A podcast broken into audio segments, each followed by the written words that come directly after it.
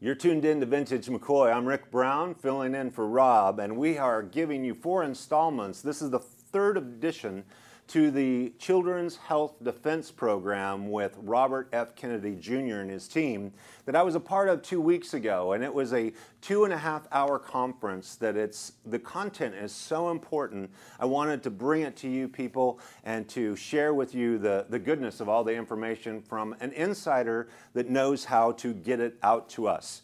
And uh, Robert F. Kennedy Jr. has been fighting this fight, and he's now rolling out a, a greater organization to protect children from the vaccination injuries that are going on.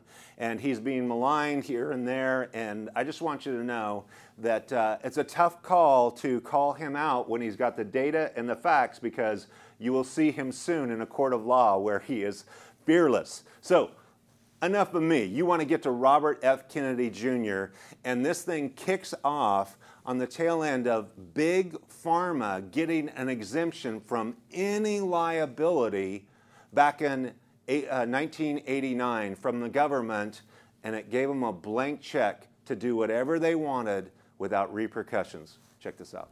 And the Spirit of God moved upon the face of the waters, and God said, Let there be light. Together, we will make America great again. I have never been more hopeful about America. And the people who knock these buildings down will hear all of us soon. The advance of human liberty can only strengthen the cause of world peace. Mr. Gorbachev, tear down this wall. But because of the Watergate matter, I shall resign the presidency effective at noon tomorrow. One small step for man. All of God's children be able to sing with new meaning. My country tears of thee. Sweet land of liberty of thee I sing. We shall pay any price, bear any curse, oppose any foe to ensure the survival and the success of liberty. As indeed we are, the defenders of freedom. With the unbounding determination of our people, we will gain the inevitable triumph, so help us God. We hold these truths to be self-evident, that all men are created one equal, nation, under God, indivisible, with liberty and justice for all. Those who forget the past are destined to repeat. Vaccines start coming online beginning 86. By 91, the, the schedule had exploded. And by 1995, we started seeing an explosion of chronic disease in our country. What do I mean by chronic disease? I mean three principal categories neurodevelopmental disorders. And if you are anywhere near my age, you will understand as I'm talking to you that prior to 1989, we didn't know about any of these diseases. We never saw any of them. And by the way, I was raised on the spear tip of the movement for rights for people with intellectual disabilities. My aunt, Eunice Shriver, founded Special Olympics. It was originally called Camp Shriver. And I worked in there from when I was eight years old every weekend as a hugger, as a coach, when I was in high school, because the DNA in my family was all about caring for people with intellectual disabilities. I spent 200 hours in Wassaic Home for the Retarded in upstate New York. Um, and I just was around this issue my entire life. And people, I have never seen somebody my age who has full blown autism to this day. Never. We never saw kids when in the 80s, 70s and early 80s, we never saw any child like this. We, we prided ourselves on being able to care for every child, no matter how severe their disabilities. We had people, kids who were essentially vegetative. We figured out ways that we could put them on a bench and get them to push a beanbag off the, and everybody would cheer for them. And it was wonderful. We could not have handled an autistic kid. with the screaming, the biting, the violence, the head banging, um, the, the sensitivity, the intense, painful sensitivity to touch, to light, to sound. We never saw a child like that. And today, I've never seen anybody my age. You don't see 66 year old men walking around the mall wearing diapers and football helmets and headbanging, toe walking, stimming, engaging in stereotypical behavior. There, you know, there's, there's Asperger's. You know, we all know somebody's quirky uncle, but full-blown autism, no. And yesterday, the latest statistics for autism came out. They come from New Jersey, from CDC, and it's 12% of boys, more than one in 10. 12% of boys. Half of those are full of full-blown autistic of the kind that I just described. And by the way, the reason you don't see those people is not because they're locked up somewhere. There is no place for people like that. They just don't exist.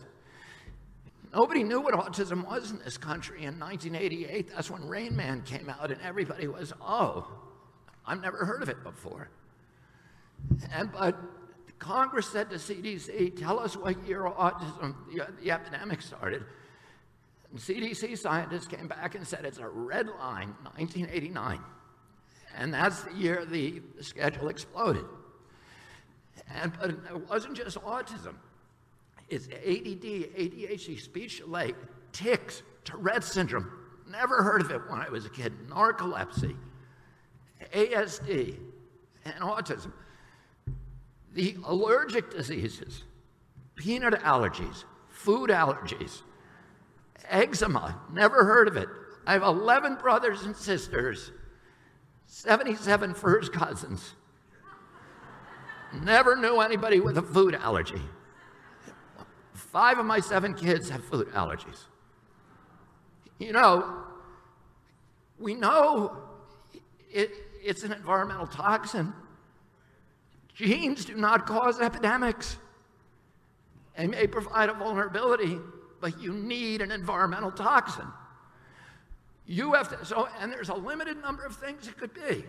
It could in fact, there's a famous scientist, a toxicologist who I've used as an expert in many of my lawsuits named Phil Landrigan, and, in New York at Mount Sinai, and he said, he did a, a, study that you can look up, and I think he said there's 11 things this could be, according to the timeline. It could be glyphosate, which is Roundup, which is in all the foods, so it became ubiquitous in the 90s and early 2000s. Um, neonicotinoid pesticides, PFOAs, which is a flame retardant, ultrasound, which again became ubiquitous uh, on that timeline, cell phones and Wi-Fi, um, microwave ovens, a couple of other things. There's a limited number. You have to think of something, an exposure that occurred in 1989 that affected every demographic from Key Biscayne, Cubans in Key Biscayne, Miami, to Inuit in Alaska, hit them all at once, and affects boys on a four to one ratio to girls. There are very few things that do that. And mercury is one, aluminum is one. And those things were in those exposures. And by the way, because I have kids with food allergies, I helped found the biggest food allergy initiative in the world. It's called Food Allergy. Now it's called Food Allergy Network. It was called Food Allergy Initiative. And we've raised about $100 million to treat food allergies. The scientists who we brought in do not try to figure out where they're coming from. They try to figure out how to treat them once people have them. And how do they do that? Well, what they do is they give rats peanut allergies or latex allergies or dairy allergies, and then they give them different treatments and see what works. How do you think that they give a rat a peanut allergy? Here's how they do it it's formulaic. They take the aluminum adjuvant out of the hepatitis B vaccine that we give to every child in this country the day they're born, and they give them a peanut protein. And that rat will have a peanut allergy for the rest of its life. Or if you give him a dairy protein and the aluminum, he'll have a dairy allergy. If you give him a meat protein, he'll have a meat allergy. Oh, it's not a mystery why our kids have allergies and eczema. We know why. The science, we've had known this science for 100 years.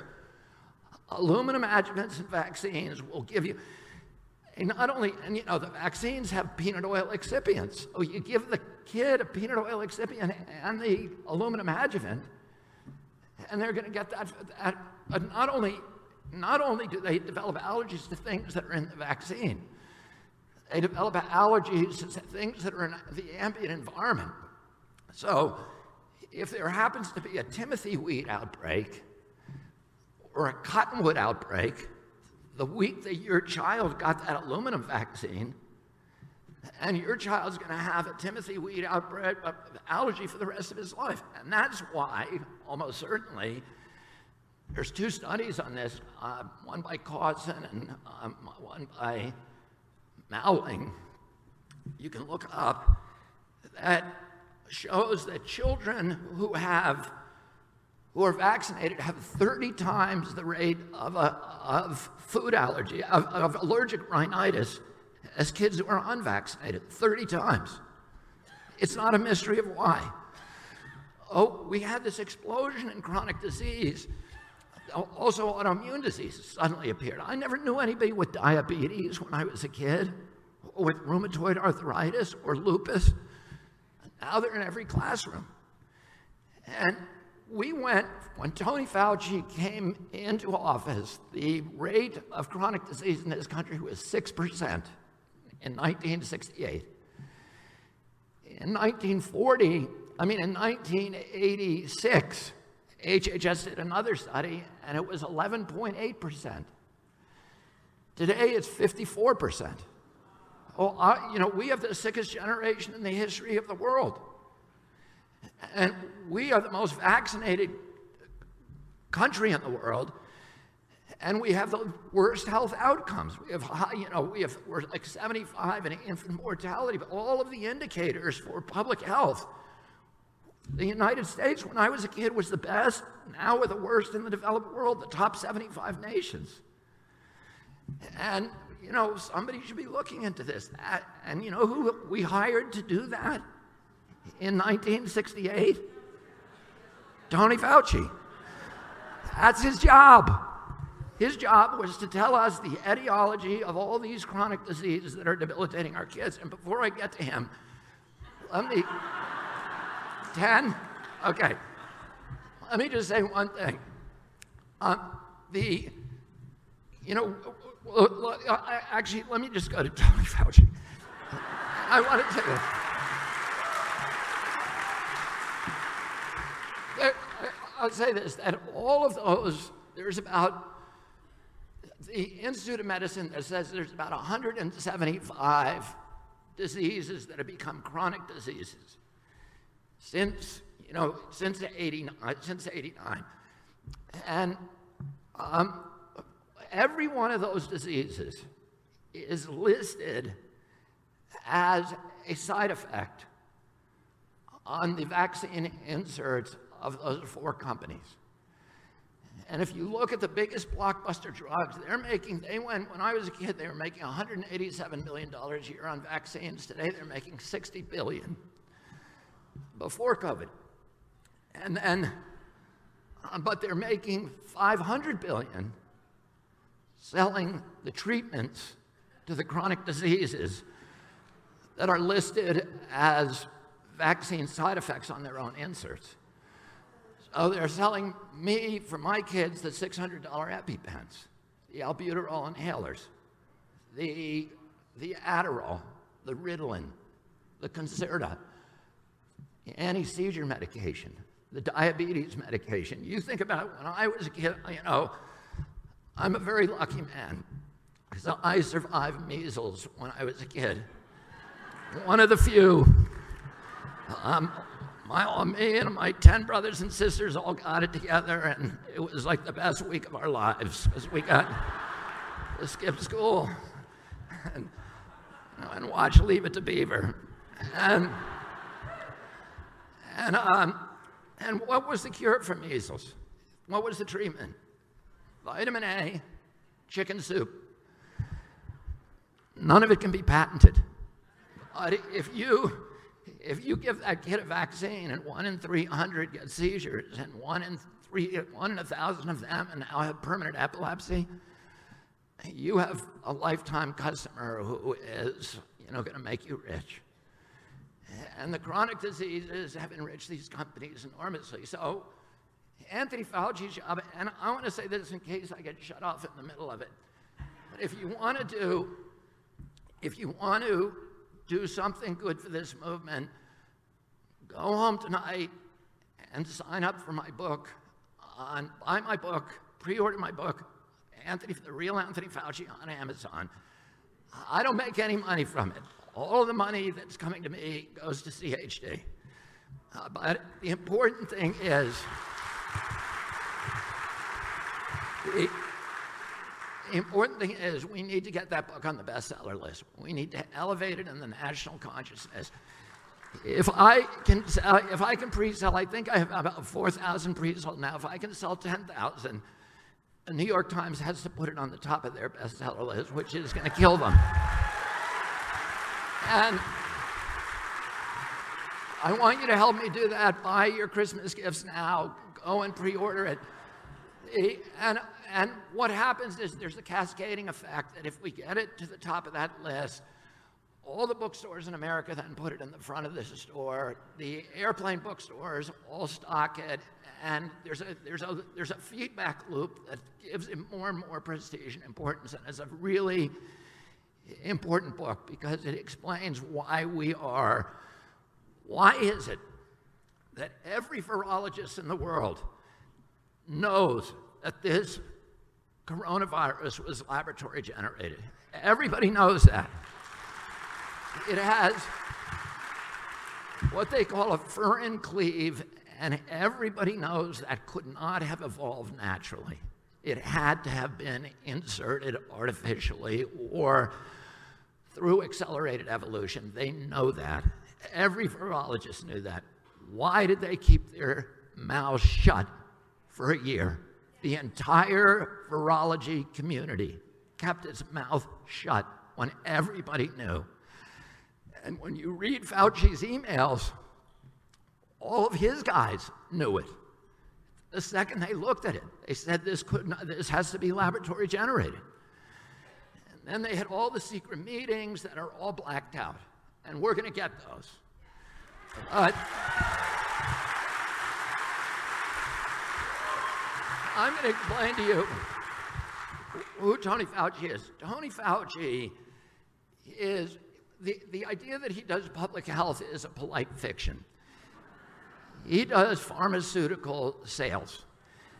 He's taken this, he has taken his agency, which his agency had a small budget prior to HIV. And their job was to find the source of infectious diseases and chronic diseases and tell us what they are so we can end the exposures. He should have told us is it coming from glyphosate? We could then ban glyphosate.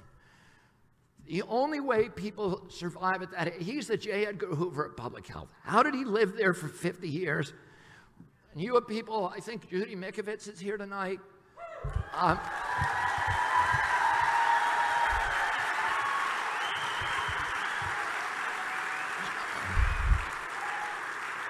Bernice, Bernice Eddy, John Anthony Morris, all of these incredible scientists that have been at NIH over the years and have told the truth about the pharmaceutical company, and they've all been run out of the place. Their careers are destroyed.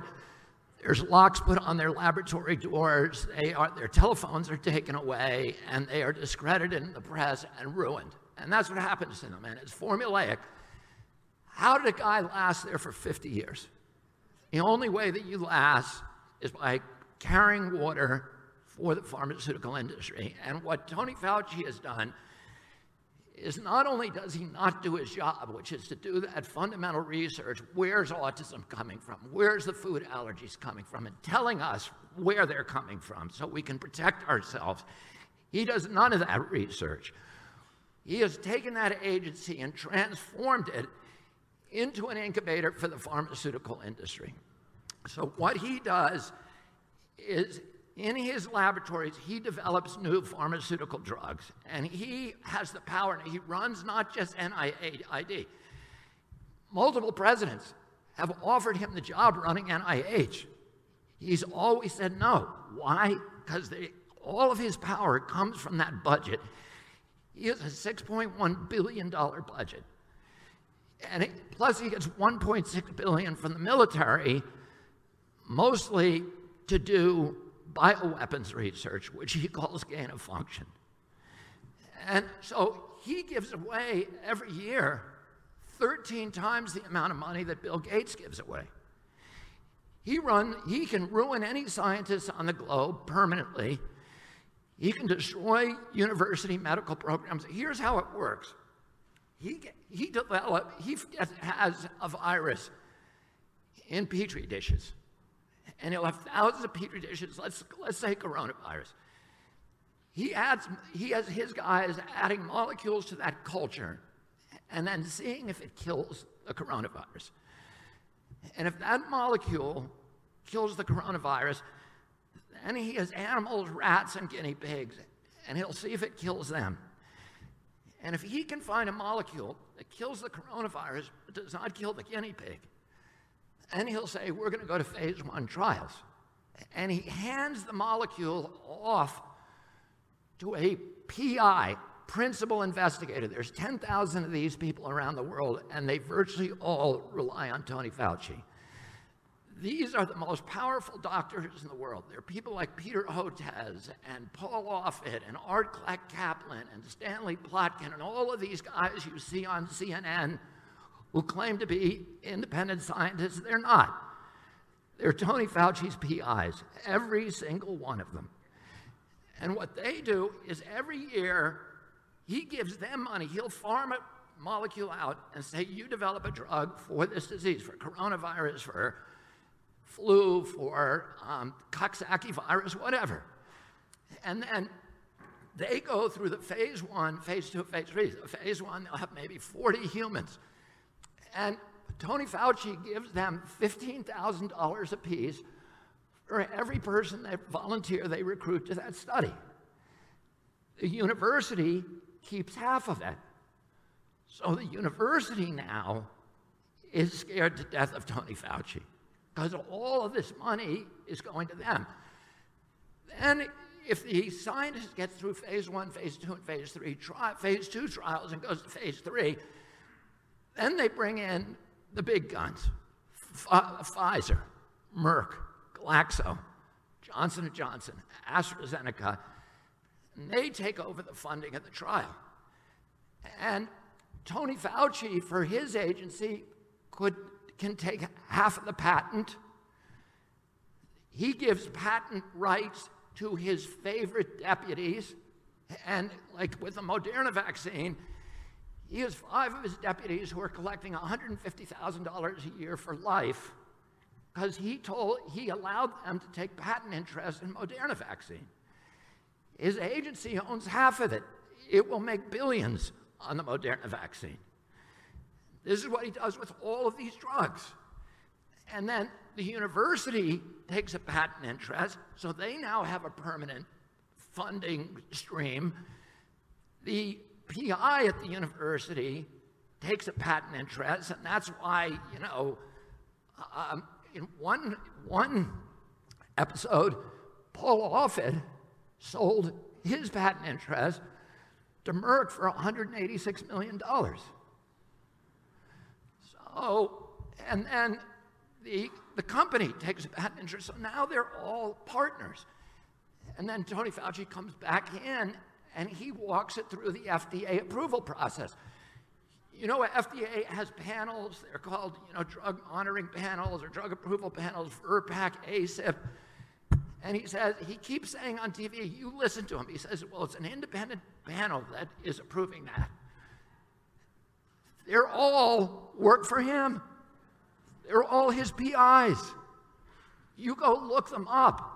You get the names of the people on those panels, and they may not even disclose their conflict. Some of them do, but if you look up their articles, at the end of the article, it tells who paid for their studies, and you'll see NIAID and Bill Gates on those.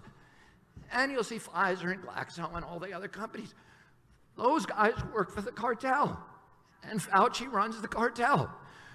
So he has turned that, and I'll tell you something between 2009 and 2016, FDA approved about 200 new drugs that all came from Tony Fauci's shop.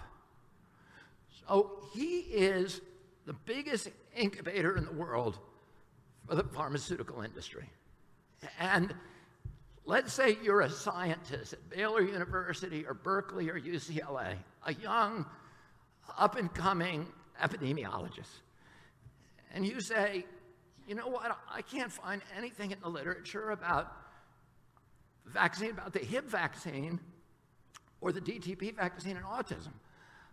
I'm going to do a study. I'm going to get a hold of Kaiser's database, and I'm going to look at the people who were vaccinated and what claims they made. Did they make, you know, are they, do they have an autism diagnosis? It's an easy study to do. Anybody can do it. You can do it with machine analysis. It's never been done. Why?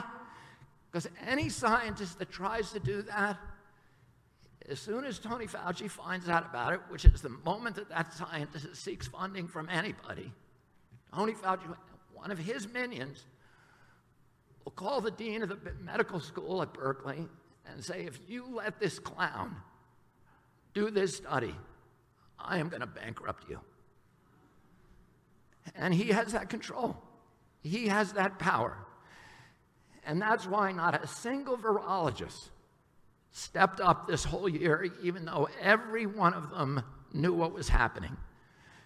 Tony Fauci, and Tony Fauci controls his money, which is at 7.6 billion.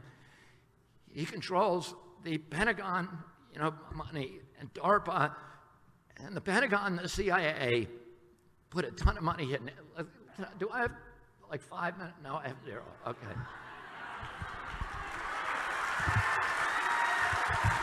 High five. All right. I'm going to just give you a, a quick history of kind of, of what, what happened with, um, you know, why this whole thing is so militarized. And, um, you know, let me begin on my birthday on January 17th, 1961. Dwight Eisenhower makes this the best speech of his career, one of the most important speeches in American history, where he tells the American people um, the biggest threat to you is not the Soviet Union, it's the military industrial complex, which is going to subvert American values and democracy and everything in our Constitution if you allow them to continue to grow. And my uncle came into office with that in his head and also a very strong ideology that America cannot be, that imperialism abroad, that making us an imperial nation abroad is inconsistent with us having a democracy at home.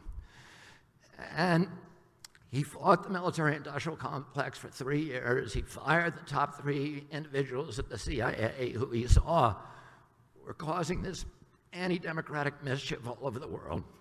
And, uh, and, he, and he opposed the Vietnam War. He refused, despite all the implica- from his advisors and all his friends, that he should put a quarter million people, combat troops into Vietnam. He refused. He didn't send a single combat troop to Vietnam. He sent 16,000 advisors, which was few of the people that he sent to the University of Mississippi to get one black man, James Meredith, enrolled. And he died in 63. I believe in that effort. My father ran in 68 against the military. And, uh, you know, Johnson, President Johnson, within six months, had sent the quarter million soldiers there and made Vietnam our war, American war. My father ran against it in 68 and died in that election. the military industrial complex, we had these roads that we could have taken in our country. One road toward American idealism and values, and the other toward complete dominion by you know, these very, very dark militaristic and intelligence apparatus. In 1988, the unthinkable happened. The Soviets folded their tents.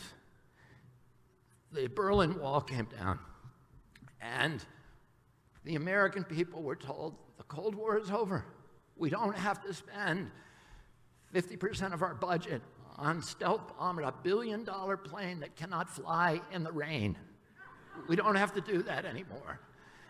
And all of that money is going to come back to schools, to education, to health care, to roads, to bridges, to clean environment, to making our nation the city on the hill, the gleaming alabaster exemplary democracy that America is supposed to be. And we're going to bring all of that that we were fighting back. Well, there were cohorts in this country, the military and intelligence apparatus, who heard about the peace dividend. You remember we were supposed to get the peace dividend? And said, hey, that money's coming out of our pockets. We don't want that to happen. And in 1993, we had the first World Trade Center attack. And that, all that money that was headed towards us suddenly hit the brakes and said, we got to spend this on defending our country against Islamic terrorism. And then in 2001, seven years later, the big World Trade Center bombing happened and it, the bets were off. Well, many of you may not remember, but two weeks, uh, the 9 11 was the World Trade Center attack, but on 10 4, two and a half weeks later, there was an anthrax attack that was sent by mail. It was blamed on Saddam Hussein, and it's one of the reasons that justified the US invasion of Iraq. When the FBI investigation was complete, uh, then we were already at war in Iraq and Afghanistan and all over the place, and it really didn't get much attention. Well, what they said is they had fingerprinted the anthrax, and it came from one of three US Army military labs. It was somebody in the US military or in that group that had made that attack. And by then, we were mass producing anthrax vaccines and, and, uh, and smallpox vaccines. And all of the people, and Tony Fauci had stepped into the middle of it. And this is what they call the biosecurity agenda. Because if you think about it, Islamic terrorists was a really good enemy to have. You know, Dick Cheney said this is going to be a long war, it's going to be generations, be spread across 50 nations, and that military industrial complex was, yeah. And these guys, this enemy, is not going to let us down like the Soviets did by giving up, because terrorism is not a country, it's a tactic. And you can never get rid of it. So it's a permanent war, which is what they need. Uh, you know what? It's not that great a war because Islamic terrorism was killing fewer people than lightning every year after 9 11. And they needed something that was going to keep this battle relevant to the average American, something that could come into your home and kill you. And they recognized that from the beginning. And the anthrax attack were the beginning of the biosecurity agenda eclipsing Islamic terrorism as the spear tip of U.S. foreign policy. In 2009, President Obama announced right um, two months before Bill Gates took the stage at the UN and announced the decade of vaccines. Obama stood up and announced the, that biosecurity was now going to be the, the leading edge of U.S. foreign policy and that the biosecurity agenda had to be integrated into all American agencies. And, you know, you see all of these things happening now that, that you just scratch your head and you say, this whole thing looks planned. And I don't want to be paranoid, I don't want to be a conspiracy theorist, but how in the heck do they do these simulations? Event 201, Clade X, Dark Winter, Crimson, all of these things that predict, predict. How does Tony Fauci know two years ahead the exact date it's going to start? How, you know, how they, by the way, there was no inevitability to a pandemic. You guys should call BS anytime somebody says, is this what they were all telling us? A pandemic is bound to happen. Well, no. There has been no pandemic since the 1918 flu. And they keep saying that. They keep, you know, saying the 1918 flu. Well, in 2008, Tony Fauci did an article for The Atlantic, I mean, for The Lancet, where he said, guess what? The people who died, the 50 million people who died in, 20, in 1918, who we've been scaring everybody about, this is about to happen again, they didn't actually die of the flu. They didn't actually die of any virus. They died of bacterial pneumonia and bacterial meningitis. And today, that would be curable in three days with penicillin, which they didn't have then. And we know that pandemics just don't happen in healthy populations unless you breed something that is specifically designed to kill humans and old people. And so all of this talk that, you know, it's about to come, it's going to happen, you know, it's guaranteed, it's inevitable, that was all just prepping us for something, you know, these, these incredible Nostradamus, Fauci, and, uh, and Gates, you know, the kind of soothsaying they were doing with this incredible precision. Well, you know, I'm not saying they released it, but I'll tell you, there, there's a story, uh, and I'll shut up after this, of a, that I heard when I was a kid, and it keeps coming into my head, of a guy who he gets cuckolded by a lion tamer. Oh, he wants to get revenge, but he doesn't really have the gumption for homicide. Oh, he goes to the he goes to the circus every night just waiting for the inevitable, which is the lion is going to, you know, bite the guy's head off one night, right? It happens to most lion tamers.